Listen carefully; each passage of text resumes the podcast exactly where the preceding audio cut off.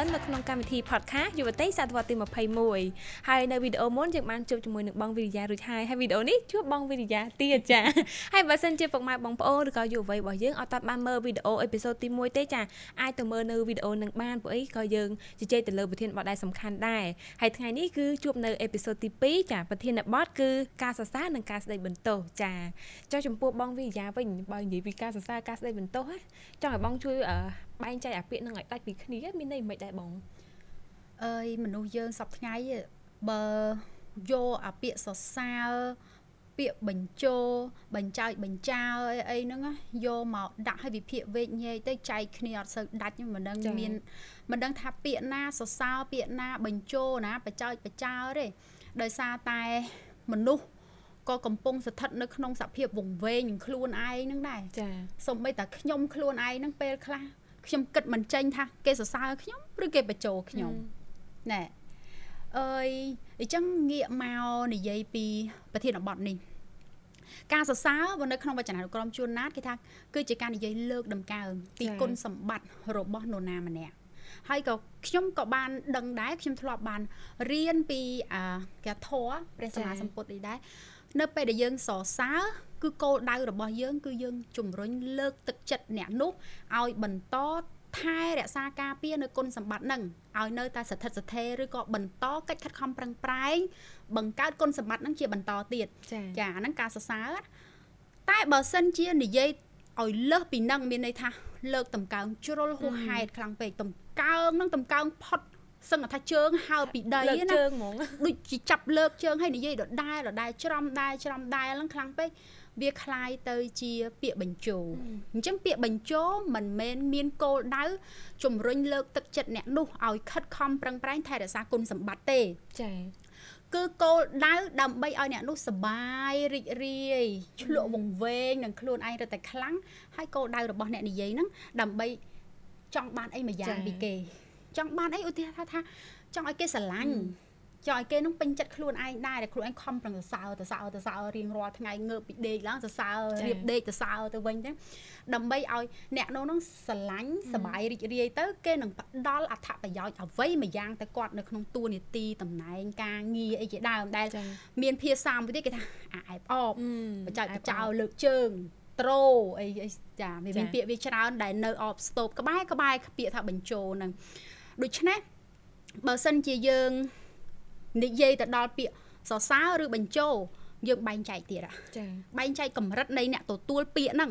ជាមនុស្សស្ថិតនៅក្នុងកម្រិតណាមនុស្សធំឬកូនក្មេងអ្នកចេះដឹងអ្នកអវិជ្ជាឬក៏យ៉ាងម៉េចពីព្រោះបើនិយាយពីកូនក្មេងទុយទុយវិញកូនក្មេងអាយុ10ឆ្នាំអីចុះក្រោមគាត់អត់តន់យល់ពាក្យសរសើរក៏អត់តន់យល់ពាក្យបញ្ចោទេភាគច្រើនគឺគេប្រើអាវិធីបញ្ចោនឹងឯង ដើម្បីឲ្យកូនក្មេងនឹងស៊ីចូលទៅគាត់ព្រមធ្វើនៅអ្វីដែលយើងចង់បាន ដូចជាញ៉ាំបាយញ៉ាំទឹកថែសុខភាពធ្វើ homework ធ្វើកិច្ចការងារផ្ទះអីខំរៀនអីចឹងអញ្ចឹងម៉ែឪបើត្រឹមតែសរសើរពេលខ្លះកូននឹងអត់តន់យល់ដល់ជំរឿចិត្តរបស់ឪពុកម្ដាយអញ្ចឹងមានតែបញ្ចោតែដោយឡែកមនុស្សនៅក្នុងសង្គមការងារដែលធំធំអស់ទៅហើយណាជាជាយុវវ័យឬជាមនុស្សចាស់បើសិនជាគាត់នៅតែចូលចិត្តពាក្យបញ្ចោ អញ្ចឹងខ្ញុំថាគាត់នឹងនៅ baby ចាគាត់នឹងនៅនៅជាកូនក្មេងឡើយពីព្រោះយើងគួរតែចែកគ្នាដាច់យើងគួរតែឆ្លៀសវៃដោយខ្លួនឯងគួរតែដឹងហើយថាពាក្យណាសរសើរពាក្យណាបញ្ចូលខ្ញុំខ្ញុំអឺបើសិនជាមាននរណាម្នាក់មកសរសើរពីគុណសម្បត្តិដែលខ្ញុំបានកសាងអីមួយចឹងខ្ញុំសប្បាយចិត្តដែរមិនថាមិនអត់ទេយើងនៅបឋិជនណាមិនតន់ព្រះអរហន្តអីណាអញ្ចឹងបើ គេសរសើរថាអូវិរិយាសុំអបអរសាទរអ្នកបកែណាស់អីចេះចុះទៅក៏សប្បាយចិត្តដែរណាសប្បាយចិត្តអរគុណគេប៉ុន្តែបើសិនជាមនុស្សដដែលហ្នឹងមកនិយាយពាក្យដដែលដដែលដដែលហ្នឹងញឹកញាប់ខ្លាំងពេកអូយបកែណាអស់ចាណាបងឆ្នើមបងបកែបងស្អាតបងអីខ្ញុំចាប់ដើមមើលមនុស្សកើតស្អីចេះល្មិចចេះចាមានមានដែលមានអារម្មណ៍ចឹងដូចខ្ញុំហ៎ចាធ្លាប់ចាអត់សុបាយចិត្តទេណា លេងជឿហ្មងនិយាយមកលេងជឿហ្មងសម្រាប់ខ្ញុំអើយដោយសារតែយើងវាអត់មានអាសារធាតុស៊ីជូនឹងនៅក្នុងខ្លួនច្រើនពេកចាមនុស្សយើងអ្នកណាក៏ស៊ីជូដែរបើសិនជាមនុស្សអត់ស៊ីជូផែនការ marketing របស់ពួកអឺអ្នក marketing ហ្នឹងបរាជ័យអស់ហើយក៏ប៉ុន្តែត្រង់ថាវាតិចច្រើនខុសៗគ្នាប្រហែលជាខ្ញុំហ្នឹងវាអត់សូវមានភាពស៊ីជូនឹងច្រើនដូច្នេះបើគេមកនិយាយមួយម៉ាត់ពីរម៉ាត់អូខេសប្បាយចិត្តតែបើនិយាយច្រើនខ្លាំងពេកមកញឹកញាប់ខ្លាំងពេក បែរជាគិតថានោះជារឿងมันអាចទទួលយកបានហើយចាប់ផ្ដើមមិនចូលចិត្តបុគ្គលមួយនឹងមនុស្សមួយនឹងទៅវិញហើយមិនដឹងថាខ្ញុំហ្នឹងរៀងខុសគេអាកន្លែងហ្នឹងមួយដែលពេលខ្លះគេដូចថារៀងខ្ទាស់ខ្ទាស់ជាមួយខ្ញុំដែរតែខំទៅសើប៉ុណ្ណឹងខំនិយាយប៉ុណ្ណឹងល្អប៉ុណ្ណឹងមកធ្វើបើយធ្វើងើយដាក់គេវិញអញ្ចឹងចាតែចង់ដឹងចាដល់ពេលដែល អត់ចូលចិត្តអ្នកហ្នឹងឯងនិយាយមកសរសើរច្រើនឡើងពេកចុះបងនឹងធ្វើមិនចំពោះអ្នកហ្នឹងក្រៅពីលេងបង្ងើយកន្តើយទៅយើងអត់ពីព្រោះគេសរសើរយើងញឹកញាប់ខ្លាំងពេកហ្នឹងមានន័យថាគេចង់បានអ្វីមួយពីយើងទៅវិញហើយបើសិនជាសរសើរបន្តិចបន្តួចវាជាការលើកទឹកចិត្តឲ្យយើងខិតខំប្រឹងប្រែងតទៅមុខទៀតចាខ្ញុំខ្ញុំអរគុណគេតែបើសិនជាវាញឹកពេកវាចូលក្នុងកម្រិតមកបញ្ចោអញ្ចឹងអ្នកហ្នឹងចង់បានអ្វីមួយយ៉ាងពីយើងទៅវិញដូចជា ការស្រឡាញ់គេតបតទៅគេវិញឬក៏អត្ថប្រយោជន៍អីដែលគេនឹងពឹងយើងទៅថ្ងៃក្រោយក៏មិនដឹងអីក៏មិនដឹងចា៎ដូច្នេះខ្ញុំមានតែរៀងបង្ើយបង្ើយដកមកវិញបើសិនជាការណាយើងទៅចូលល្អៀតអញ្ចឹងជាមួយគេដែរយើងធ្វើការងារអីកើតចាហើយវាក៏វាវាបាត់បង់អា value របស់ខ្លួនឯងដែលក្នុងភាពជាអ្នករឹងមាំម្នាក់ណាព្រោះមនុស្សរឹងមាំអត់ អត់ស៊ីជោទេបើស៊ីជោអត់អាចធ្វើជាមនុស្សរឹងមាំបានទេទៅហើយគេបញ្ចោទៅកន្លែងណាឆ្លក់វែងទៅកន្លែងហ្នឹងដូចស្ពាយអីតាមខ្លួនចឹងចាស្ពាយនៅគុណវិបត្តិទៅវិញពីព្រោះពាក្យសរសើរធ្វើឲ្យមនុស្សរីកចម្រើនតែពាក្យបញ្ចោបំផ្លាញមនុស្សសុំចែកគ្នាដាច់កុំឲ្យច្រឡំមនុស្សដែលទទួលយកពាក្យសរសើរ គេនឹងអភិវឌ្ឍខ្លួនឯងគេមានកម្លាំងចិត្តក្នុងការអភិវឌ្ឍខ្លួនឯងបង្កើនគុណសម្បត្តិកាន់តែខ្លាំងទៅថ្ងៃក្រោយកសាងផលប្រយោជន៍សម្រាប់សង្គមជាតិតែអ្នកដែលទទួលយកពាក្យបញ្ចោមានន័យថាស៊ីជោជាមួយនឹងពាក្យបញ្ចោបញ្ចោទាំងអស់ហ្នឹងណាអ្នកទាំងអស់ហ្នឹងមិនរីកចម្រើនទេឧទាហរណ៍នៅក្នុងស្ថាប័នរដ្ឋាភិបាលខ្ញុំដឹងរឿងហ្នឹងគឺខ្ញុំដឹងហើយសុំហែកគេកន្លែងហ្នឹងបន្តិចទៅចោះអើយនៅពេលខួបកំណើតរបស់មេ ខួបកំណើតមេមេធំធំចា៎អញ្ចឹងគេមានក្រុមការងារគេសរសេរសារជូនពោលិខិតថ្វាយពោអីយើងនិយាយត្រឹមកម្រិតថ្នាក់រដ្ឋមន្ត្រីចុះក្រោមណានៅក្នុងក្រសួងនានាអញ្ចឹងគេមានលិខិតជូនពោលោកជំទាវនេះឯកឧត្តមនោះឬក៏បើសិនជាលោកជំទាវនេះឯកឧត្តមនោះគាត់បានឡើងតំណែង គេប្រម៉ូតឡើងទៅជាអីមួយនៅក្នុងក្រសួងនៅក្នុងស្ថាប័នហ្នឹងអញ្ចឹង គេមានអាលិខិតជូនពរហ្នឹង design មកហើយគេផុសចេញនៅក្នុង page ផ្លូវការរបស់ក្រសួងរបស់ស្ថាប័នហ្នឹងដើម្បីអឺគេហៅ congratulation and greeting ដើម្បីធ្វើឲ្យអ្នកហ្នឹងរំភើបសប្បាយរីករាយត្រេកអរបើបើយើងវិភាគនៅក្នុងភាពជាអ្នកដឹកនាំដែលខ្ញុំរៀននៅក្នុង leadership style របៀបនៃការដឹកនាំគេឲ្យមានអឺការលើកសរសើរ ដើម្បីអីដើម្បីជំរុញទឹកចិត្តបុគ្គលិកក្រៅបង្គាប់សហការីអ្នករួមការងារហ្នឹងឲ្យគាត់សប្បាយរីករាយមានកម្លាំងចិត្តបន្តបេសកកម្មតទៅមុខអឺដោយឡែកនៅក្នុងស្ថាប័នការងារផ្លូវរដ្ឋរបស់សង្គមកម្ពុជាយើងបច្ចុប្បន្ននេះអ្វីដែលខ្ញុំមើលឃើញវាប្រច្រាស់អញ្ចេះទៅវិញ មិនមែនមេកោយធំហ្នឹងទៅសរសើរលើកតម្កើងកូនចៅទេ គឺក្រុមកូនចៅនៅថ្នាក់ក្រោមក្រោមហ្នឹងគេ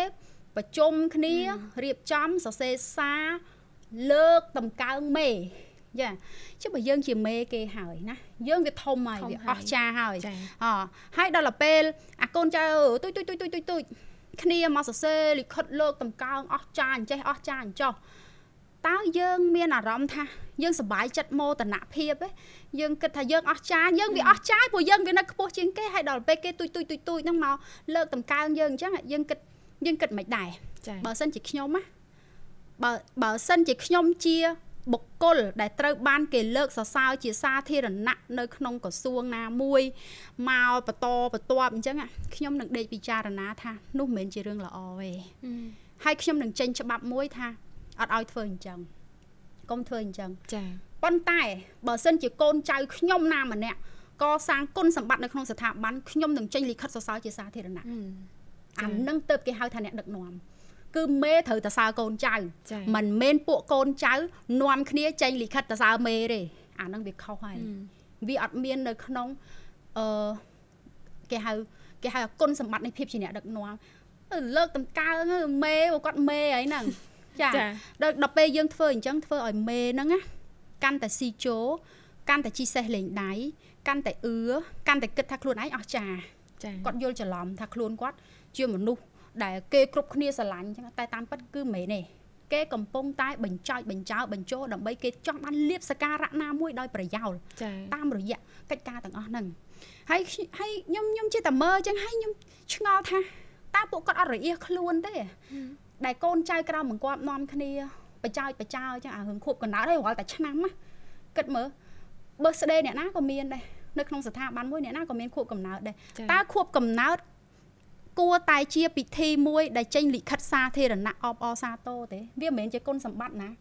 អ្នកណាក៏មានដែរអញ្ចឹងនោះមិនមែនជារឿងសំខាន់ទេហើយបើសិនជាយើងទទួលយកអាលិខិតអបអខួបកំណើត greeting នឹងរៀងរាល់ឆ្នាំអញ្ចឹងអញ្ចឹងយូរយូរយូរទៅ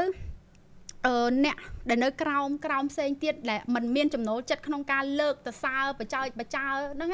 ចាប់ផ្ដើមរង្គៀសចិត្តចាប់ផ្ដើមមិនសบายចិត្តមិនចូលចិត្តហើយអកតេចំពោះក្រុមមួយទៀតដែលគេតែងតែទៅលើកសរសើរហ្នឹងអញ្ចឹងធ្វើឲ្យក្នុងស្ថាប័នការងារចែកទៅជាពីរបកបដ ாய் មានបកនេះបកនោះអញ្ចឹងបកណាអត់ជួយត្រូមេគេហៅពួកបកប្រឆាំង នៅវាคล้ายទៅជាអញ្ចឹងហើយកើតឡើងច្រើនណាស់នៅក្នុងស្ថាប័នការងារនៅក្នុងប្រទេស ដែលមិនសូវមានការអប់រំផ្នែកប្រាជ្ញាស្មារតីផ្នែកកំណត់របស់មនុស្សដែលនៅនៅកម្រិតទៀបទៀបទៀបទៀបអញ្ចឹងហ្នឹងណាគឺគិតគិតអារឿងហ្នឹងជាសំខាន់ណាយើងអត់និយាយពីពិធីបន់ចម្រើនបជនថ្នាក់ដឹកនាំព្រះមហាក្សត្រអីទេព្រោះអាហ្នឹងប្រទេសណាក៏គេធ្វើដែរដើម្បីរំលឹកឲ្យវាមានអីជាទីសក្ការៈមួយដូចជាខួប ព្រះសម្មាសម្ពុទ្ធអីចឹងខួបកំណើតព្រះភាសាបូជាមៀបូជាមៀបូជាអីចឹងដើម្បីរំលឹកពីព្រោះថានោះជាអច្ឆរិយបុគ្គលដ៏អស្ចារ្យជាខ្ពង់ខ្ពស់ខ្លាំងណាស់នៅក្នុងប្រទេសជាតិមួយក្នុងក្នុងភពផែនដីចាក៏ប៉ុន្តែដល់ពេលក្នុងស្ថាប័នទូចទូចទូចធម្មតាឬត្រឹមក្រសួង birthday greeting រាល់តែឆ្នាំដែរវាវាដូចជាវាដូចជាមិនមិនសមណាចាចាប់មកចំពោះការស្ដីបន្ទោសវិញយើង គិតថាវាយ៉ាងម៉េចដែរទៅចំណែកការស្ដីបន្ទោសឥឡូវយើងនិយាយយើងទាំងអស់គ្នារាល់ថ្ងៃនៅច្រឡំអានឹងដែរតាមការពិតទៅការបន្ទោសហ្នឹងគឺជាការប្រាប់ពីកំហុសប៉ុន្តែអត់មានទៅជេរអត់មានទៅវាយអត់មានទៅដាក់ទោសទេ ស្ដីបន្ទោសមានន័យថាប្រាប់ពីកំហុសប៉ុន្តែយើងឲ្យនិយមន័យថាបន្ទោសហ្នឹងតែបន្ទោសបន្ទោសហ្នឹងរហូតតែខឹងហ្មងឲ្យតែនិយាយពាក្យថាបន្ទោសគឺចង់តែខឹងតាមពិតបន្ទោសគឺជាការប្រាប់ពីកំហុស តែបើសិនជា ការស្ដីបន្ទោសនោះលាយឡំទៅដោយទឹកសម្លេងនឹងវាតុងខ្ពស់ពេកស្រែកឡើងផ្្លាត់សលេងអាហ្នឹងមិនបន្ទោទេអាហ្នឹងជេរបចោហើយនឹងទ្រាំលេងបានហើយអាហ្នឹងចូលជេរបចោហើយពីព្រោះអី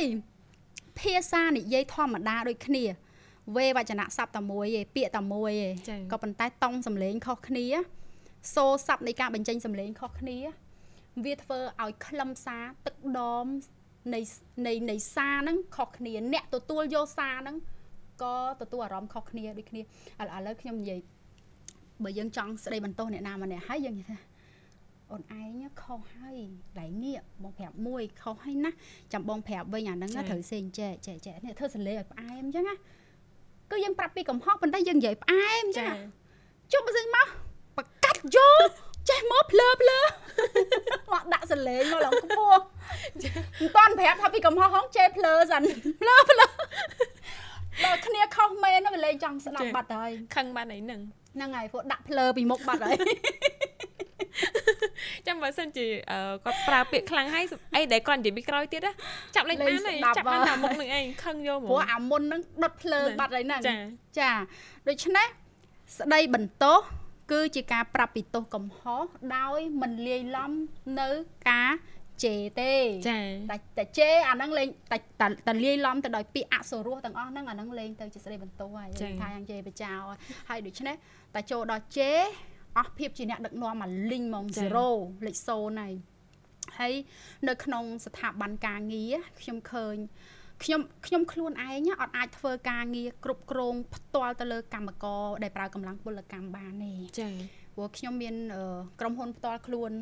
ដែលខ្ញុំហ៊ុនគ្នាជាមួយបងស្រីបកកើតខ្ញុំដែរនៅខេត្តសៀមរាបពួកយើងផលិតប្រេងដូងត្រជាក់អីអីសម្រាប់គ្រប់គ្រងទីផ្សារក្នុងស្រុកបងស្រីខ្ញុំគាត់អាចធ្វើកិច្ចការងារដោយផ្ទាល់ជាមួយនឹងបុគ្គលិកកម្មករថ្នាក់ទី1 first line ណាចា៎គឺ គាត់អាចធ្វើបាន20ឆ្នាំគាត់នៅតែធ្វើបានដោយអត់មានផលរមាស់អីទាំងអស់ដោយសារអីស៊ាំទៅវិញទៅមកមានន័យថាគាត់ស្ដីបន្ទោសលាយឡំទៅដោយពាក្យខ្ពស់ពាក្យទៀបពាក្យកដាលពាក្យអីអីហ្នឹងជាមួយនឹងអ្នកទាំងអស់ហ្នឹងហើយក៏អ្នកទាំងអស់គ្នាដែលទទួលសារពីគាត់ហ្នឹងទៀតសោតក៏គេស៊ាំឲ្យដែរចា៎ស៊ាំមិនស៊ាំថាពួកគាត់ជាអ្នកស្រុកអ្នកភូមិអ្នកស្រុកស្រែចំការអ្នកមានជីវភាពគ្នាខ្សត់ខ្សត់ដែរនៅនៅក្នុងតំបន់អញ្ចឹង អាពាក្យសម្ដីអស់ហ្នឹងធ្លាប់ទទួលមកវារងមកដូចមានអាវក្រោះអញ្ចឹងណាដល់ទៅពេលមកធ្វើការងារបងស្រីខ្ញុំគាត់អ្នកគ្រប់គ្រងផ្ទាល់អាកន្លែងណាខុសឆ្គងមិនដាក់អាយកូមស្រីវ៉ាវ៉ាវ៉ាដូចកាពីតែនអញ្ចឹង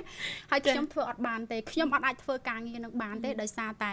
ខ្ញុំបើសិនជាឃើញខុសគឺខ្ញុំចេះតែនិយាយធម្មតាគឺខ្ញុំហៅមកបើសារខ្ញុំចង់ដេញចេញវិញបើសិនយ៉ាងហ្នឹងកំហុសហ្នឹងធ្ងន់ខ្លាំងមែនតើខ្ញុំហៅមកខ្សឹបតិចតិច កំហុសរបស់អូនឯងលើកទី1ថ្ងៃនេះទី2ទី3ទី4ឥឡូវដូចជាអស់កាយហើយរៀបប្រវិចចេញទៅណាអូនណាដេញចេញដែរប៉ុន្តែនិយាយផ្អែមអញ្ចឹងណាចា៎អើយទោះបីជាដេញគេចេញក៏នៅតែផ្អែមដែរចាចា៎អឺដូច្នេះខ្ញុំអត់ខុសនិយាយលេងតិចទេបកចូលវិញការសរសើរក្តីការស្ដីបន្ទោសក្តីចា៎គឺនៅពេលដែលយើងធ្វើវាយើងប្រតិបត្តិវាហ្នឹងណាសូមឲ្យគិតទៅដល់ ទ្រឹស្ដីក្នុងភាពជាអ្នកដឹកនាំថាតើវាអត់ច្រឡំបល់ចូលការសរសើរហ្នឹងគឺជាការបញ្ចូលទេឬចា៎ការស្ដីបន្ទោសហ្នឹងគឺជាការជេរបចោទេឬកុំឲ្យច្រឡំគ្នាចា៎ពីព្រោះមានថៅកែច្រើនណាស់ដែលគាត់ច្រឡំគាត់ថា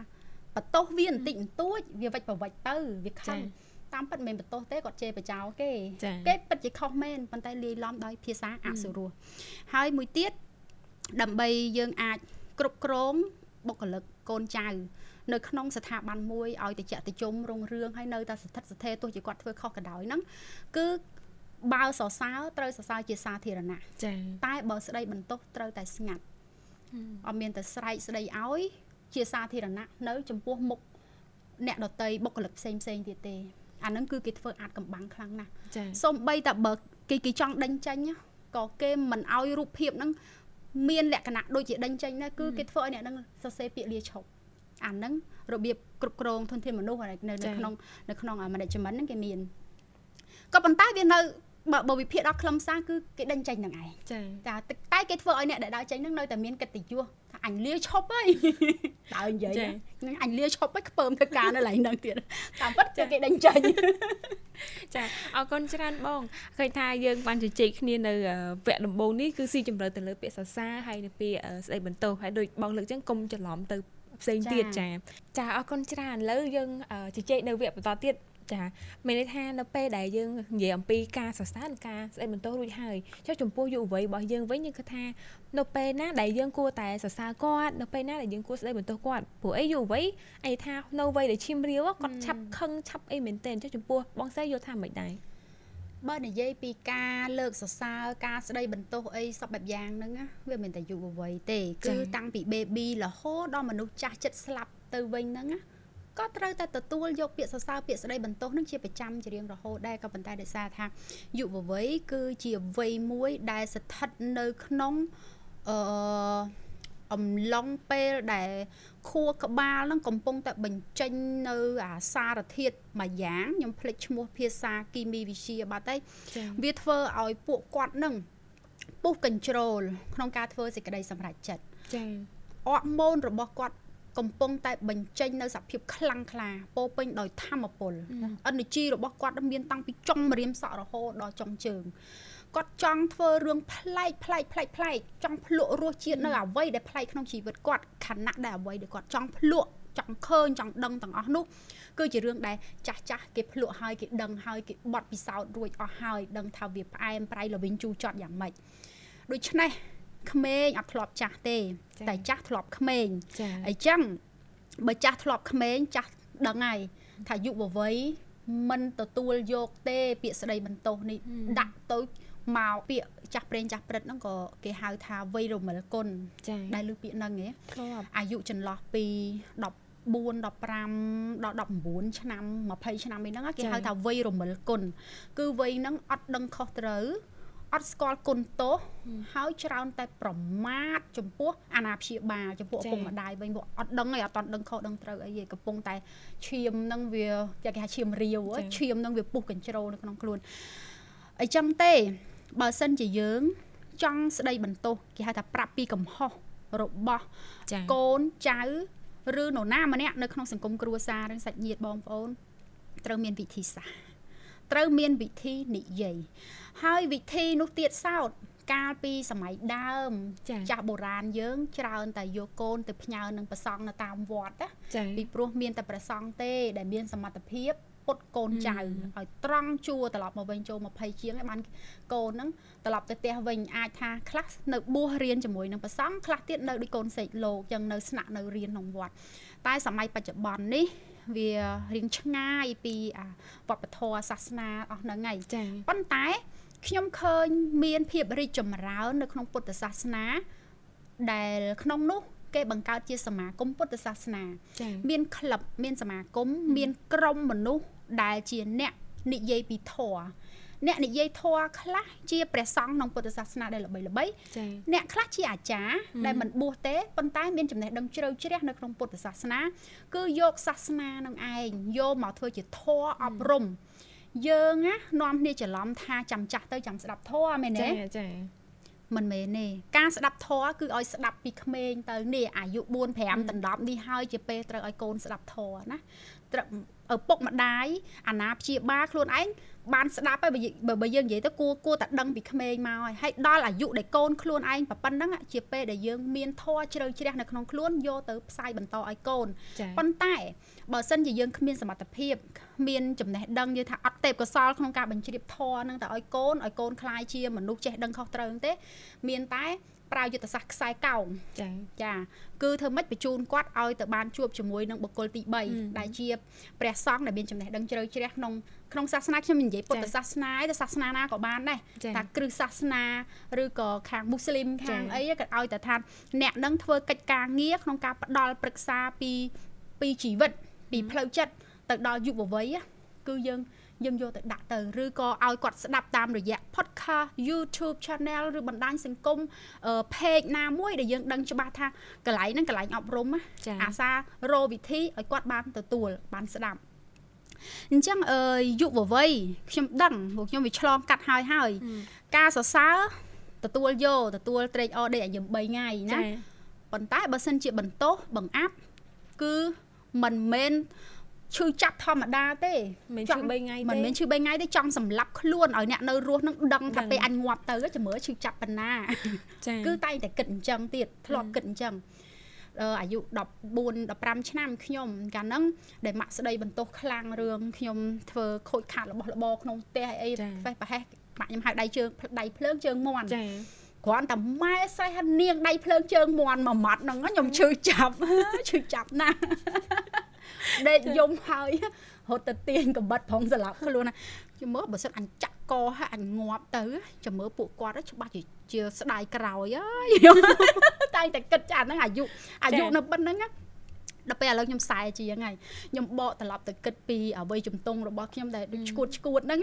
ហើយឥឡូវខ្ញុំមានកូនអាយុប៉ុណ្ណឹងចាកូនខ្ញុំ3 10ហើយ ខ្ញុំខ្ញុំប្រយ័ត្នទៅណាគ្រប់ពេលដែលខ្ញុំស្ដីបន្ទោសកូនម្ដងម្ដងគឺខ្ញុំតែងតែ remind back ត្រឡប់ទៅអតីតកាលខ្ញុំដែលការខ្ញុំនៅ ជាវ័យជំទង់ថាពាក្យស្ដីបន្ទោសហ្នឹងតើវាគួរស្ថិតនៅក្នុងទម្រង់ណាកម្រិតណាចាអញ្ចឹងគឺប្រាប់ពីទោសកំហុសក៏ប៉ុន្តែឲ្យផ្អែមចាចាហ្នឹងដោយសារហ្នឹងកូនយើងឯងតែបើសិនជាយុវវ័យគាត់ចេញទៅសង្គមខាងក្រៅហើយគាត់នឹងបានជួបគ្រប់រសជាតិហើយ ដល់គ្រប់រសជាតិហើយគ្មានអ្នកណាចេះតែមកផ្អែមជាមួយទេនៅខាងក្រៅមិនមែនសុទ្ធតែស្ថាប័នពេទ្យចិត្តសាស្ត្រណាព្រះស្ថាប័នគឺធ្វើចម្រោះទំនើបចម្រោះសពគ្រប់បែបយ៉ាងអឺដូច្នេះដើម្បីការពារផ្លូវចិត្តពីការប៉ះទង្គិចខ្លាំងរហូតដល់ប្រេះស្រាំក្នុងនាមជាអាណាព្យាបាលហ្នឹងគួរតែឆ្លៀតនិយាយឲ្យបានច្រើនជាអតិបរមានៅក្នុងផ្ទះ ពេលណាឆ្លៀតបានគួរតែឆ្លៀតមិនមែនបញ្ជូនកូនឲ្យទៅរៀននៅសាលាល្អថ្លៃថ្លៃអាមួយឆ្នាំ10000ដុល្លារអាមួយឆ្នាំ20000ដុល្លារហើយគិតថាកូនយើងនឹងខ្លាយទៅជាបុគ្គលដ៏ជោគជ័យនឹងអស់ចាយកុំយល់ច្រឡំឲ្យសោះទោះជាដាក់កូនរៀននៅសាលាមួយឆ្នាំប្រហែល10000ដុល្លារក៏ដោយបើសិនជាយើងជាអាណាព្យាបាលដែលនៅចិត្តដិតជាមួយកូននៅក្នុងផ្ទះរាល់ថ្ងៃហ្នឹង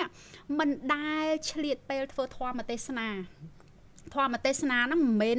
និយាយស្ដីបន្ទោសទេធម៌ទេសនាហ្នឹងគឺអឺបរិយាយពីធម៌ចាធម៌ហ្នឹងគឺមេរៀនអប់រំចិត្តប្រាប់ថាកូនកូនឯងណាទៅរៀនបើសិនជាលោកគ្រូអ្នកគ្រូស្ដីឲ្យបើសិនជាកូនរៀនទៅបន្ទុកវិចាញ់គេកូនកុំតូចចិត្តបើសិនជាមានមិត្តភ័ក្ដិណាគេមកប៊ូលីគេមកស្ថាកូនឯងអាកំម៉ាប់អាកជ្រូកអាកាធាត់ឬក៏ចេះចោះអីកូនឯងកុំខឹងគេហើយកុំ កុំអាងខ្លួនឯងមៀតធំជាងគេគីឡូធ្ងន់ជាងគេ ដាក់គេមួយដៃបាក់ថ្មិញគេមៀតកូនឯងនេះដាក់គេមួយដៃស្លាប់គេកូនគេណាកូនកូនខ្ញុំមៀតធំធំហ៎ចាដូចតួ Hollywood ចឹងហើយខ្ញុំបារម្ភណានៅពេលឃើញកូនខ្ញុំមានធំពេកខ្ញុំខ្លាចគាត់បើសិនជាទប់កំហឹងមិនបាន ជាពិសេសអាពៅអាប្អូនអាយុ9ឆ្នាំហ្នឹងចាចាគាត់ធ្លាប់នៅពេលបងប្រុសគាត់និយាយនិយាយគេហៅថាចំអកលក់លើយឲ្យគាត់ចឹងណាគឺគាត់ក្តាប់ដៃក្តាប់រោដាល់ប៉ុន្តែ អាបងធំជាងដាល់កែគាត់ជួបបើសិនជានៅក្នុងសាលាស្រាប់តែអ្នកមកចំអកលក់លើឲ្យគាត់មានទូជាងគាត់ហើយគាត់ដាក់ម្ដាយទៅមិនបាក់ថ្មិញកូនគេមិនគេដឹងម៉ែឪនឹងបលយោផ្អើលហើយដូច្នេះគឺធ្វើធម៌ទេសនាជាមួយកូននឹងញឹកញាប់ខ្លាំងណាស់និយាយនិយាយនិយាយឲ្យបានច្រើន តាមលទ្ធភាពដែលយើងអាចធ្វើទៅបានព្រោះនៅសាលារៀនគេបង្រៀនតែលេខនៅពុនមុខវិជ្ជាចំណេះដឹងទូទៅទេទោះជាក្នុងការវិភាគសាលាគេសោកបញ្ចូលនៅម៉ោងសិលធម៌សុភាវធម៌អីក៏ពិតមែនប៉ុន្តែមួយសប្តាហ៍មានតែ1ម៉ោងទេហើយក្នុងមួយម៉ោងនេះទៀតសោដូចចាក់ទឹកលើក្បាលទីអញ្ចឹងចាកុំតែជឿថាក្មេងហ្នឹងស្រូបបាន100%អត់ទេដាក់ដាក់ហ្នឹងគេដាក់ឲ្យទៅថា បើអត់សោះវាអាក្រក់មើលវាត្រូវតែមានក៏ប៉ុន្តែវាគ្មានប្រសិទ្ធភាពដូចយើងជាអាណាព្យាបាលជាអ្នកបញ្ជ្រាបផ្ទាល់ជាមួយនឹងកូនយើងឯងចាអញ្ចឹងយុវវ័យគាត់ពិបាកទទួលយកប៉ុន្តែយុវវ័យនេះហើយជាវ័យដែលត្រូវតែបន្ទោសដែលត្រូវតែប្រាប់អប់រំឲ្យបានខ្លាំងជាទីបំផុតព្រោះចាំអប់រំពេលណាបើមិនស្ដីបន្ទោសមិនប្រាប់នៅពេលនៅជាយុវវ័យនឹងសួរថាចាំពេលណាចាំចាស់ទៅចាំអាយុ40 50ទៅ តាមគាត់គឺគេមិនមែនប្រាប់យុវវ័យហ្នឹងគេប្រាប់តាំងពីនៅ baby តាំងពីនៅទូចតេះតាស់តេះតាស់មកនិយាយផ្សំផ្សំផ្សំផ្សំរហូតដល់កូនហ្នឹងចូលដល់វ័យជំទង់ហ្នឹងកូនហ្នឹងបានដឹងច្រើនហើយអាហ្នឹងចាក់បន្ថែមបន្ថែមបន្ថែមទៀតចាទាំងធ្ងន់ទៅធ្ងន់ទៅគាត់គាត់លែងមានអារម្មណ៍ថាឈឺចាប់តូចចិត្តហើយព្រោះគាត់ដឹងថាអូនេះគឺម៉ាក់កំពុងស្ដីបន្ទោសនេះព្រោះខ្ញុំខុសមែនចាណាគាត់ទទួលយកបានតែទទួលយកពាក្យហ្នឹងហើយគឺគាត់អត់ឈឺចាប់ ហើយទន្ទឹមនឹងនោះដែរក្នុងនាមជាអ្នកដឹកនាំម្នាក់អញ្ចឹងយើងជាម៉ែជាឪជាអាណាព្យាបាលហ្នឹងណាយើងគឺជា leader នៅក្នុងគ្រួសារជាអាណាព្យាបាលហ្នឹងត្រូវតែដើរតួជា role model ពីព្រោះកូនរបស់យើងអត់មានមើលអ្នកណាទេមើលម៉ែឪមុនគេបង្អស់ហើយចា៎ទោះជាគាត់មាន idol នៅក្នុង YouTube នៅក្នុងអ៊ីនធឺណិតក្នុងទូរទស្សន៍ជាតារានេះតារានោះក៏នោះមិនមែនជាអ្នកដែលគាត់ follow ដែរគឺយើងទេដូច្នេះ បើយើងជាអាណាព្យាបាលមិនបានដើរតួជាគំរូឲ្យកូននឹងបានមើលទេកុំសង្ឃឹមថាយើងអាចទៅអប់រំឲ្យកូននឹងធ្វើតាមខ្ញុំឧទាហរណ៍អឺកូនកូនរបស់ខ្ញុំគាត់នៅជាមួយបងស្រីខ្ញុំបានច្រើនដែរហើយក៏អរគុណដល់បងស្រីខ្ញុំដែលគាត់អប់រំកូនខ្ញុំបានល្អដែរហើយក៏ពេលនេះខ្ញុំឆ្លៀតពេលវេលានិយាយជាមួយគាត់អំពីកិច្ចការងារក្នុងជីវិតអនាគតអីចឹងណាមុនដំបូងណាសុបិនឯងដឹងទេ ខ្ញុំអានសភៅខ្ញុំអានអាសភៅវិធីចិញ្ចឹមកូនណាហើយខ្ញុំចាប់ផ្ដើមយកមកអនុវត្តគេថាត្រូវពិភាក្សាផែនការជីវិតជាមួយនឹងកូនទោះជាកូនយើងនៅទូចប៉ុណ្ណាក៏ដោយប្រាប់ថា10 20ឆ្នាំទៀតពួកយើងចេះពួកយើងចោះអីចឹងណាខ្ញុំមិនដែលគិតថាខ្ញុំយកផែនការជីវិតខ្ញុំរឿងអាចកំបាំងរឿងស្អីស្អីក្នុងជីវិតទៅនិយាយមួយកូនក្មេងជាពិសេសកូនខ្ញុំហ្នឹងខ្ញុំមិនដែលគិតថានិយាយទេប៉ុន្តែពេលមួយខ្ញុំចាប់ផ្ដើមនិយាយជាមួយពួកគាត់ហ្នឹងស្រាប់តែពួកគាត់ចាប់អារម្មណ៍ ចាប់អារម្មណ៍ឲ្យឆ្លិចសួរសួររាល់ថ្ងៃបដ ாய் ចាដល់តែសួររាល់ថ្ងៃទៅវាធ្វើឲ្យយើងទាំងអស់គ្នានឹងហាក់ដូចជារស់នៅមានផែនការទាំងអស់គ្នាមានគោលដៅរួមគ្នាដូច្នេះនៅពេលដែលខ្ញុំប្រាប់ឲ្យគាត់ធ្វើអីធ្វើអីមួយខ្ញុំទាញទៅរកគោលដៅឧទាហរណ៍ខ្ញុំប្រាប់ឲ្យគាត់ធ្វើ homework កូនធ្វើតែងសេចក្តីហើយធ្វើតែងសេចក្តីអីកូនចូលចិត្តកណិតកូនចូលចិត្តរូបវិជាកូនចូលចិត្តអានេះអានេះអត់ទេកូនត្រូវតែធ្វើពីព្រោះអីអានឹង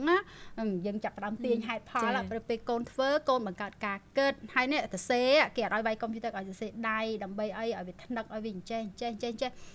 ទាញហេតុផលហ្នឹងរហូតដល់អាគោដៅចុងក្រោយថានេះថ្ងៃក្រោយខ្លួនឯងក្រែងថាចង់បាន scholarship ទៅរៀននៅអាមេរិកយីបើខ្លួនឯងអត់ខំប្រឹងទៅសេអាអាហ្នឹងឲ្យច្រើនទេធ្វើមិនអាចប្រឡងជាប់ប្រកួតយកអាហារូបករណ៍ទៅរៀននៅអាមេរិកបានម៉ាក់ម៉ាក់អត់មានលុយទេណាម៉ាក់យ៉ាអត់មានលុយបញ្ជូនកូនទៅទេថ្លៃហ៎ហើយអញ្ចឹងកូនធ្វើមិនសម្រេចក្តីសុបិនខ្លួនឯងបានគេថាអូអញ្ចឹងហ៎អអអគេចាអូអញ្ចឹងហ៎អញ្ចឹងអញ្ចឹងធ្វើទាញកណ្ដាលធ្វើហើយចាដូច្នេះការ ដែលយើងតែងតែពិភាក្សា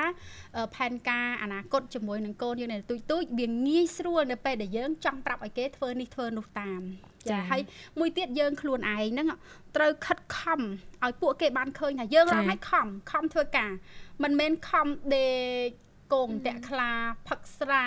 លេងលបែងឬក៏ធ្វើរឿងអត់ប្រយោជន៍នៅក្នុងសង្គមឲ្យកូននឹងវាមើលបើសិនជាយើងជាមនុស្សចោលមកសៀតរបៀបហ្នឹងតើយើងនឹងទៅប្រាប់កូនយើងឲ្យធ្វើកិច្ចការងារល្អល្អដោយរបៀបណាបំឪនឹងប្រមឹកផឹកស្រាណា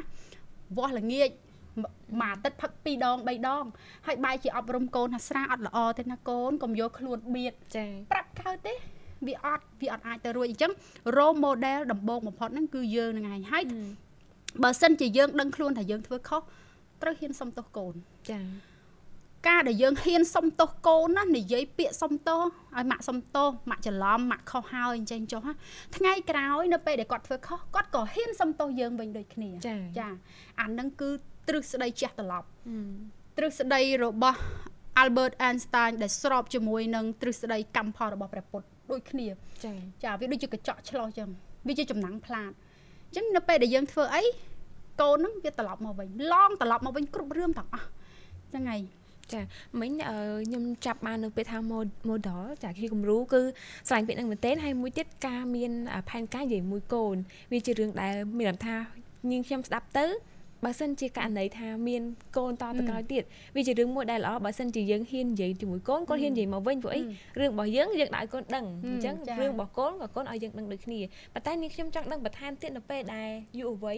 បើសិនជាយើងចង់សរសើរឲ្យស្អីទៅគាត់លោកណាគាត់មិនមែនជាកូនរបស់យើងទេជាកូនសិស្សឬក៏ជាក្រុមការងារតើយើងគួរចាប់ផ្ដើមជាមួយគាត់មិនព្រោះពេលខ្លះបើសិនជាគាត់ខុសឬក៏ធ្វើល្អអីគាត់ដូចមិនហ៊ានចូលមកចិត្តយើងទេចុះក្នុងនាមយើងជាអ្នកនាំម្នាក់ គួរសរសើរគាត់មិនដើម្បីឲ្យគាត់ចង់ចាំអានឹងគឺគាត់ស្ដីបន្ទោសមិនឲ្យគាត់ចេះកែប្រែឲ្យលូតលាស់ឡើងវិញអញ្ចឹងណាបងចំពោះការសរសើរមិនបាច់ចាំទៅរវិធីរយុទ្ធសាស្ត្ររអីពីព្រោះការសរសើរមួយសរសើរមិនក៏គេសប្បាយចិត្តដែរមែនទេមិនបាច់ចាំតែជូនបាច់ផ្កាឲ្យកដោសប្រាយផ្ទុះគ្រាប់បែកប៊ីងប៊ុងអីក៏គេសប្បាយចិត្តដែរព្រមតែពាក្យពេចធម្មតាមនុស្សក៏រំភើបប៉ុន្តែអ្វីដែលជាបញ្ហានោះគឺ ការស្ដីបន្ទោសដែលយើងត្រូវគិតថាតើគួរតែប្រាប់ទោសកំហុសហ្នឹងដោយរបៀបណាដើម្បីឲ្យមនុស្សអាចកែប្រែបាន មានមានរឿងខ្លះទោសកំហុសខ្លះគឺអត់អាចប្រាប់ត្រង់ត្រង់ទេ មានរឿងខ្លះគឺត្រូវប្រើវិធីសាស្ត្រគឺប្រយោលហ្មងប្រាប់ដោយប្រយោលអញ្ចឹងត្រូវមានអ្នកទី2អ្នកទី3ទៅនិយាយនៅក្នុងសង្គមការងារ កិច្ចការងារសពបែបយ៉ាងរឿងដែលពិបាក deal បំផុតហ្នឹងគឺការធ្វើកិច្ចការងារមួយមនុស្សច្រើនដោយសារតែមនុស្សខុសខុសគ្នាចិត្តខុសគ្នាទាំងអស់មនុស្ស10ចិត្ត10មនុស្ស100ចិត្ត100ខ្ញុំជឿថាសុបិនក៏ធ្លាប់ចូលពាក់បដោះបដាលអញ្ចឹងអញ្ចឹងដែរយើងដឹង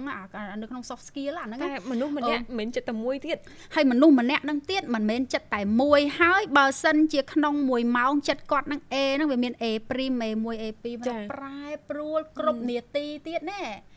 ចិត្តរបស់គាត់នឹងប្រែប្រួលរហូតទៀតអឺដូច្នេះបើសិនជាយើងដឹងកន្លែងហ្នឹងហើយគឺយើងធ្វើជាអ្នកសម្របសម្រួលទៅតាមមនុស្សមានន័យថាបត់បែនវិញចា៎ដោយសារតែអានឹងវាពិបាកចឹងហើយទៅភាពជាអ្នកដឹកនាំនឹងវាមានតិចពីព្រោះភាពជាអ្នកដឹកនាំ leader ហ្នឹងគឺជាអ្នកដែលអាចទៅគ្រប់គ្រងមនុស្សបានបើគ្រប់គ្រងមនុស្សអត់បានទេ គឺអត់អាចខ្លាចជា leader ទេគេអត់ដើរតាមទៀតគេអត់ដើរតាមគេអត់ធ្វើកិច្ចការជាមួយហើយ leader ហ្នឹងមិនមិនត្រូវតែជាអ្នកដែលបង្វឹកខ្លួនឯងឲ្យអស់ចាចឲ្យជាមនុស្សគំរូដែលនិយាយទៅថាអត់មានកំហុសប៉ុន្តែគ្មាននរណាដែលគ្មានកំហុសទេណាគេក៏មានកំហុសដែរអញ្ចឹងបើសិនជាយើងទៅស្ដីបន្ទោសឲ្យបុគ្គលិកកូនចៅណាម្នាក់បើកូនចៅនោះជាមនុស្សចងេងចងាងច្រឡោមខាង គេនឹងទៅឆ្កឹះគុណវិបត្តិយើងរឿងដែលយើងធ្លាប់ធ្វើខុសនឹងយកមកឡងតបតបវិញអញ្ចឹងចំនួនវាកើតឡើង នៅពេលដែលភាគីម្ខាងទៀតគាត់ចង់ការពារខ្លួនគាត់ឲ្យនៅតែត្រឹមត្រូវដូច្នេះដើម្បីការពារខ្លួនគាត់ឲ្យនៅតែត្រូវគាត់ត្រូវទៅរកកំហុសរបស់ភាគីមួយទៀតយកមកឆ្កឹះយកមកនិយាយដែលពេលខ្លះចាក់ប្រធានចាចាពេលខ្លះអត់អត់អត់ត្រូវរឿងយកមកនិយាយទេរឿងរឿងផ្សេងណោះឯងរឿងចងាយខុសគ្នា100 200គីឡូក៏គាត់លើកមកនិយាយដែរដើម្បី ឲ្យអ្នកម្នាក់ទៀតហ្នឹងក៏មានគុណវិបត្តិដែរដើម្បីឲ្យវាបានអាក្រក់ទាំងអស់គ្នាឲ្យវាបានស្មើគ្នាអញ្ចឹងដើម្បីយើងអាចប្រាប់ពីទោសកំហុសរបស់នរណាម្នាក់ហ្នឹងយើងត្រូវមើលប្រភេទនៃកំហុសរបស់គាត់ហ្នឹងដែរចា៎ថាកំហុសហ្នឹងវាធ្វើឲ្យមហន្តរាយដល់ក្រុមហ៊ុនដល់ស្ថាប័នហ្នឹងកម្រិតណាបើរឿងហ្នឹងវាទូចពេកណាបើរឿងហ្នឹងវាទូចតាចខ្លាំងពេកពេលខ្លះគេឲ្យធ្វើគោធ្វើខ្វាក់ធ្វើថ្លង់ក៏ប៉ុន្តែ គេនឹងរកវិធីប្រាប់ដោយប្រយោលនៅពេលក្រោយវិញចាអឺខ្ញុំលើកខ្ញុំលើកឧទាហរណ៍ផ្ទាល់ខ្លួនកាលពីជាង10ឆ្នាំមុនខ្ញុំធ្លាប់គ្រប់គ្រងនៅក្នុងក្រុមហ៊ុនអភិវឌ្ឍន៍មួយនៅក្នុងខេត្តសៀមរាបណាពេលហ្នឹងគឺយើងមាន annual trip ប្រចាំឆ្នាំបានន័យថាយើងនាំបុគ្គលិកអីទៅដើរលេងទាំងទៅឲ្យវាសប្បាយរីករាយធម្មតានៅក្នុងកិច្ចការងារគ្រប់គ្រងដឹកនាំមនុស្សយើងវាត្រូវមានអាការដើរលេងហ្នឹងដើម្បី healing ផ្លូវចិត្តអញ្ចឹងនៅពេលដែលពួកយើងចាប់ផ្ដើមរៀបកម្មវិធីថាអូតោះយើងទៅលេង នៅខេត្តនេះខេត្តនេះទៅកោះទៅអីអីអញ្ចឹងណាបុគ្គលិកគាត់ហូរកាជ្រាវសបាយរីករាយហ่ะមែនណាហើយក៏ម្នាក់ម្នាក់ចាប់ផ្ដើមគេទៅសេផែនការអូគេទៅទិញខោអាវឈុតនេះគេទៅគេនឹងទៅកក់អូតែលនៅនេះនៅនេះអីគេចាប់ផ្ដើមរៀបផែនការសបាយសបាយយើងក៏សបាយចិត្តជាមួយនឹងពួកគាត់ដែរប៉ុន្តែពេលនោះមានបុគ្គលិកម្នាក់ដែលគាត់ជាអ្នកកាន់កម្រង កាន់កម្រងធំមួយដែរចាគាត់ប្រាប់ថាខ្ញុំសុំអត់ទៅទេខ្ញុំសុំអត់ទៅទេពេលហ្នឹងសួរហេតុអីបានអត់ទៅពីព្រោះអីអ្នកណាក៏ចង់ទៅហើយពេលហ្នឹងក្រុមហ៊ុនបិទហើយចាទោះជាអត់ទៅក៏នៅនឹងអត់មានអីធ្វើដែរយើងបិទក្រុមហ៊ុនអស់ហើយយើងបិទ3 4ថ្ងៃហ៎ដូចកាលហ្នឹងបុនជាតិអីចឹងណាហើយគាត់និយាយថាខ្ញុំទៅតែរៀបការហើយអត់មានណានៅមើលប្រពន្ធណាទៅខ្ញុំគាត់ថាអញ្ចឹងយកប្រពន្ធទៅដែរតោះខ្ញុំចេញលុយឲ្យទាំងប្រពន្ធទៀតទៅ honeymoon ហ្មងណា តែអត់ទេខ្ញុំអត់ចង់ដាក់បន្ទុកទៅលើការចំណាយរបស់បងទេពីព្រោះអីខ្ញុំដឹងថាកន្លងមកបងចំណាយច្រើនណាស់នៅក្នុងក្រុមហ៊ុនខ្ញុំដឹងថាបងមួយខែមួយខែមួយឆ្នាំមួយឆ្នាំចំណាយច្រើនអញ្ចឹងបើខ្ញុំទៅទៀតបងធ្ងន់ណាស់ពាក្យមួយម៉ាត់ហ្នឹងណាសុបិនខ្ញុំដេកលេងលក់បដ ாய் ខ្ញុំនឹកឃើញទៅដល់កតិលោកនៅក្នុងសិភៅអប់រំណាសិភៅហ្នឹងមាននៅក្នុងអក្សរសិល្ប៍អនុវិទ្យាល័យជំនាន់ឆ្នាំ91 92ដល់ពេលខ្ញុំនៅទូចណាអត់តាន់ខាតទេចាចាអូខេឥឡូវខ្ញុំរំលឹករឿងចាហ្នឹងឡើងវិញបន្តិចរឿងបរោះសិទ្ធស្បូវហ្នឹងគឺមានមានបរោះម្នាក់គាត់ទៅដេកនៅក្នុងផ្ទះរបស់បរោះម្នាក់ទៀតដែលជាមិត្តភ័ក្តិហើយគាត់ទៅលួចយកមាសគេចាគេគេគេមានកណ្ដប់មាសអីទៅគាត់សើបទៅគាត់ក៏ទៅលួចមាសគេ លួចហើយដើម្បីការពារខ្លួនគាត់កាច់ស្បូវរបស់ម្ចាស់ផ្ទះហ្នឹងមកសៀតនឹងសក់គាត់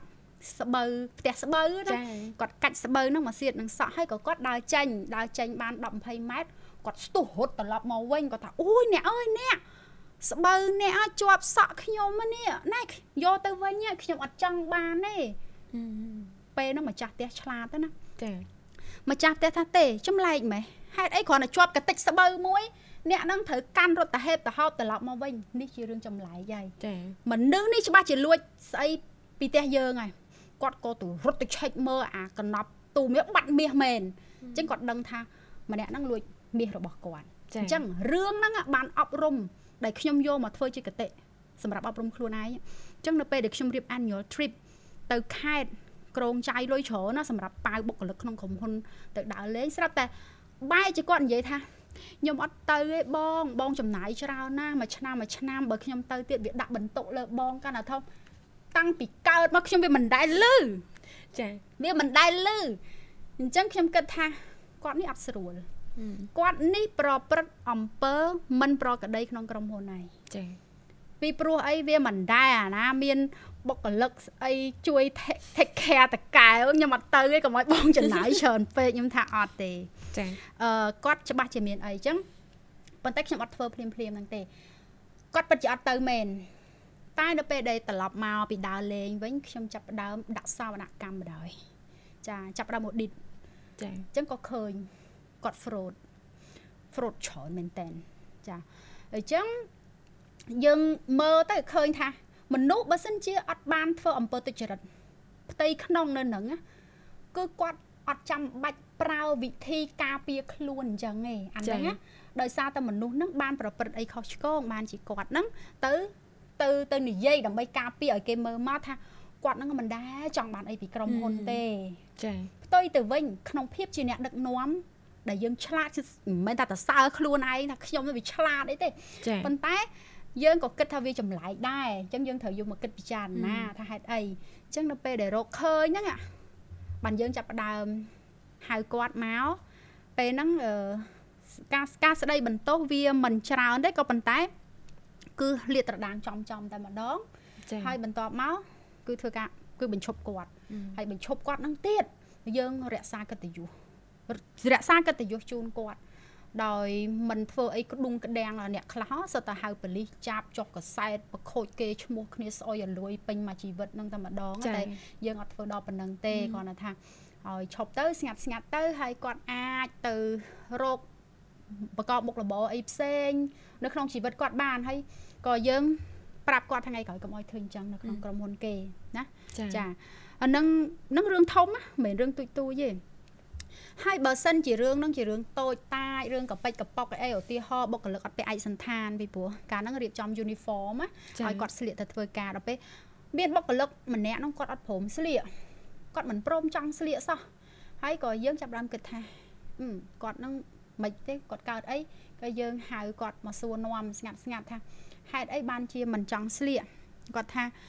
ពីព្រោះក្រុមហ៊ុនបងក្រុមហ៊ុនល្បីក្រុមហ៊ុនល្បីគួរសមដែរហើយ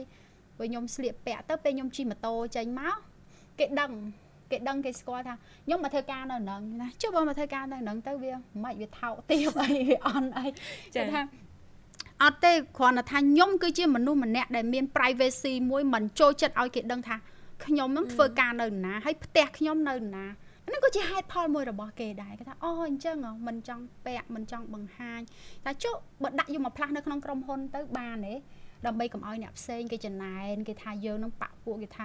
នឹងចេះអញ្ចោះសំបីតកែក៏ពេលខ្លះពាក់ដែរពាក់ខ្លួនឯងដែរបើហើយអត់ពាក់អញ្ចឹងក៏វាអាក្រក់មើលដល់យើងឲ្យដំណោះស្រាយទៅគាត់ក៏យល់ព្រមអញ្ចឹងគ្មានអ្វីដែលវាអត់មានដំណោះស្រាយទេអញ្ចឹងនៅមានរឿងទុយទុយទុយទុយទុយជាច្រើនទៀតដែលវាកើតឡើងនៅក្នុងគ្រប់ស្ថាប័នគ្រប់កន្លែងធ្វើការ ទះសំបែងដែលយើងរស់នៅហ្នឹងក៏អញ្ចឹងដែរអរគុណច្រើនបងមិញយើងបាននិយាយគ្នាច្រើនអំពីយុវវ័យគួរសរសើរគួរតែបន្ទោសពេលណាជាពិសេសកូនកូនឥឡូវយើងចង់ដឹងបន្ថែមថាបើសិនជាករណីដែលមានយុវវ័យគាត់ពីរនាក់ហើយយើងសរសើរម្នាក់នាំឲ្យម្នាក់ទៀតគាត់អន់ចិត្ត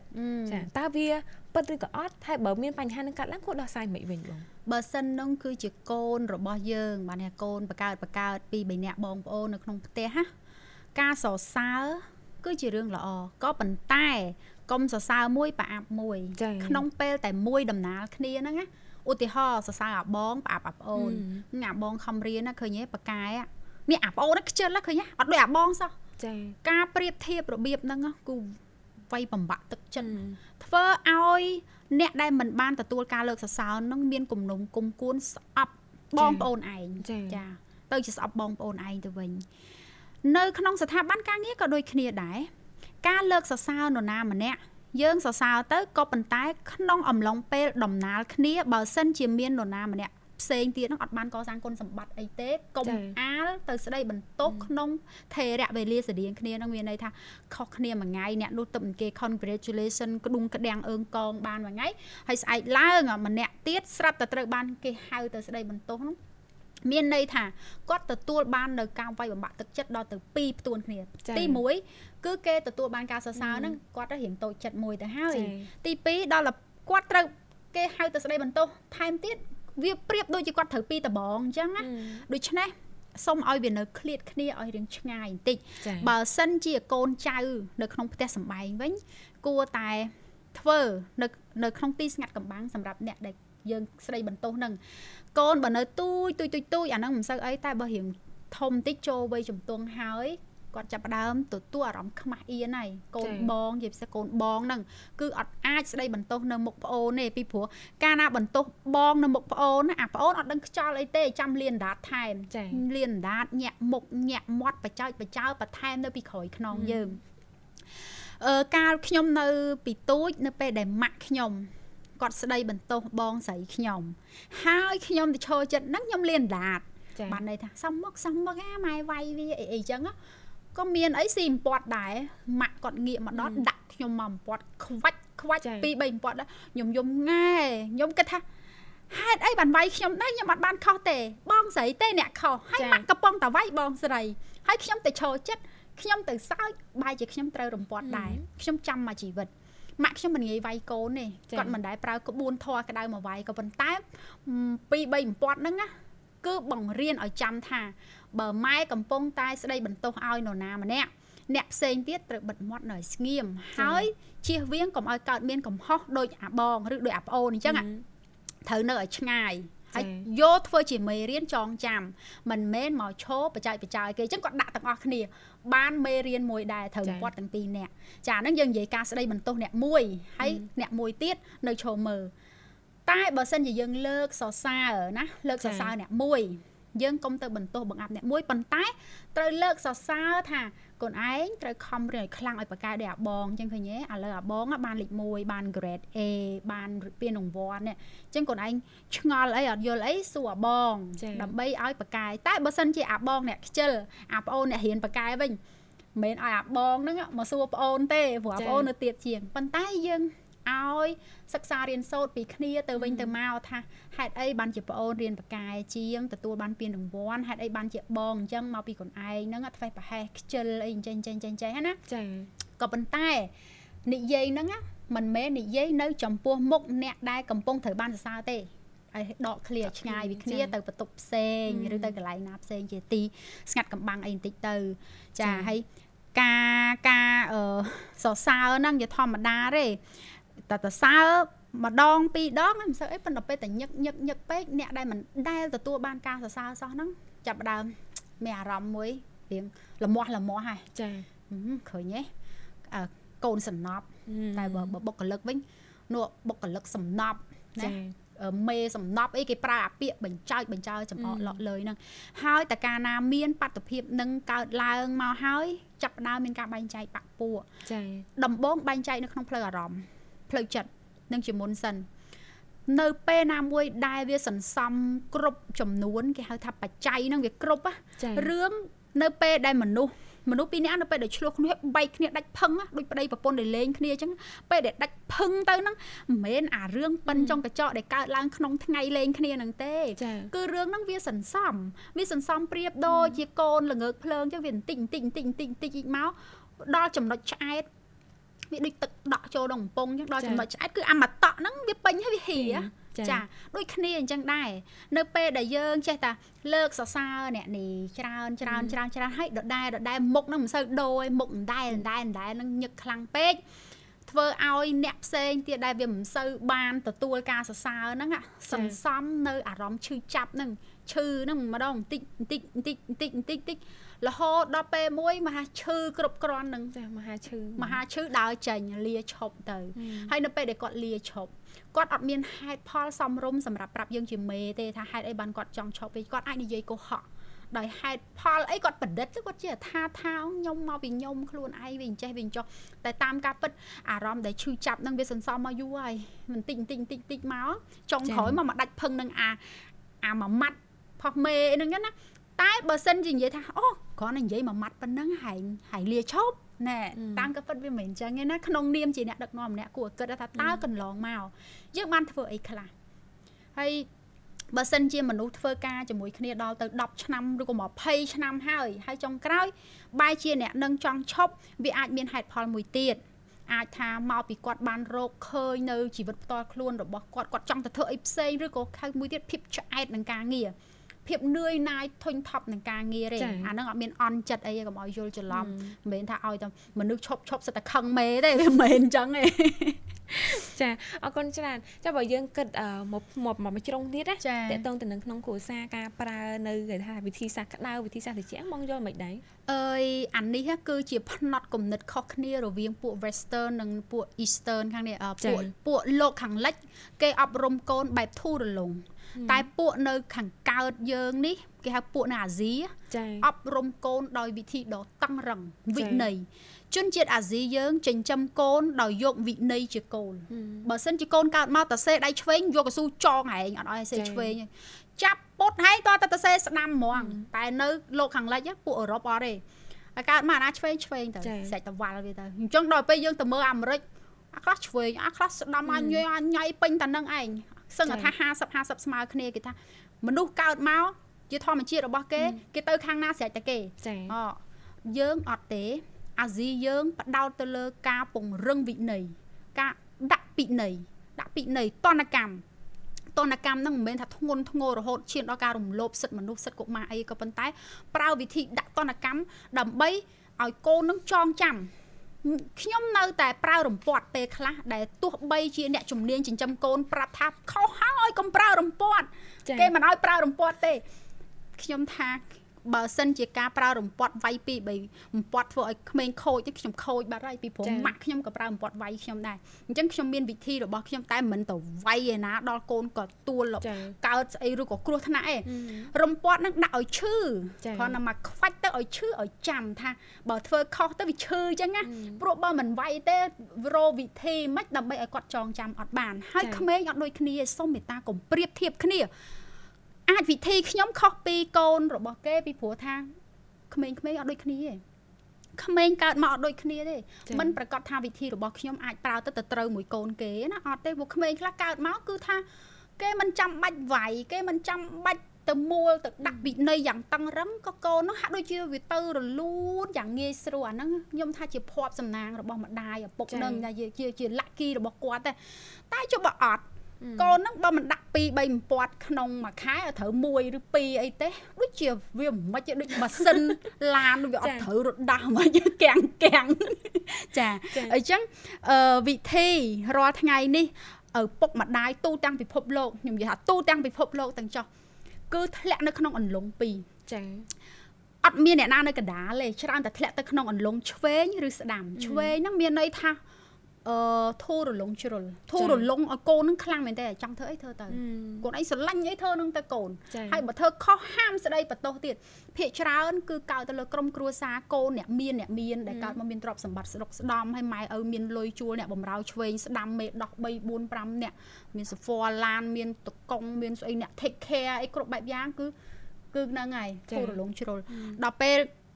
ខាងខាងស្ដាំនេះវិញគឺអ្នកដែលប្រើវិន័យបែបតឹងរឹងខ្លាំងទៅលើកូនគឺថាតាខុសខ្វាច់ខុសខ្វាច់បំពាត់អត់ធ្វើ homework អត់ទៅរៀនអត់ទំហាត់គឺថាពិន័យរហូតក៏ប៉ុន្តែផ្នែកណាមួយ រលងជ្រុលឬតឹងជ្រុលសុទ្ធតែបំផ្លាញកូនដូចគ្នាចា៎សុទ្ធតែបំផ្លាញកូនដូចគ្នាអញ្ចឹងវាតល់តែមាន ចំណុចកណ្ដាលរួមមួយទាំងការលើកសរសើរផ្អែមល្ហែមទុនភ្លុនហើយនឹងយូរយូរម្ដង ត្រូវដាក់តនកម្មក៏ដាក់ខ្លះទៅចាចាដើម្បីឲ្យក្មេងនឹងមានមេរៀនចងចាំ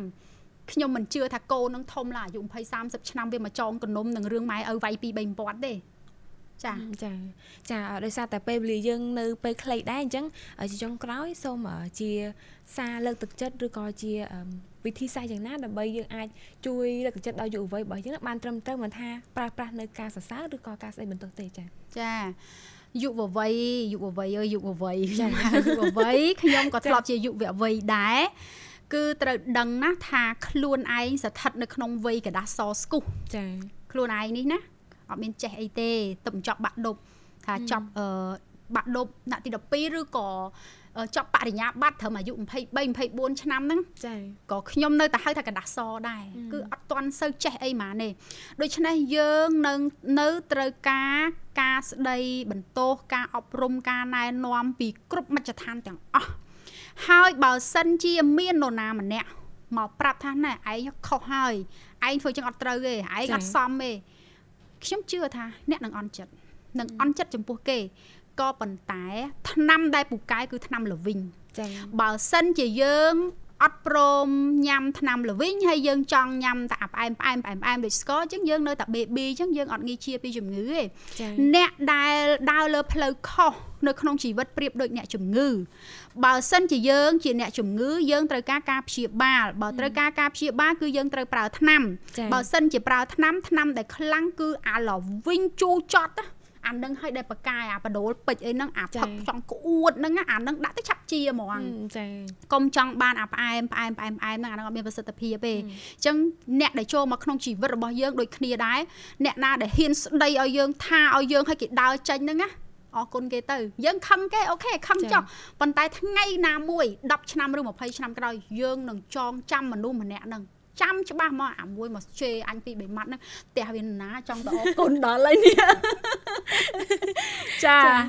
ចាអរគុណច្រើនដោយសារតែយើងអស់ពេលហើយហើយអរគុណដល់បងប្អូនដែលបានទស្សនាវីដេអូនេះសង្ឃឹមថាវីដេអូយើងធ្វើថ្ងៃនេះតេតទៅនឹងធានបទការសរសើរនិងការស្ដីបន្ទោសបានផ្ដល់នៅចំណេះដឹងក៏ជាមេរៀនជាច្រើនសម្រាប់អ្នកដែលកំពុងមើលវីដេអូនេះផងដែរអញ្ចឹងជាចុងក្រោយនាងខ្ញុំសុបិនបងស្រីវិរិយាចាសូមអរគុណហើយយើងនឹងជួបគ្នានៅអេពីសូតក្រោយទៀតជម្រាបលា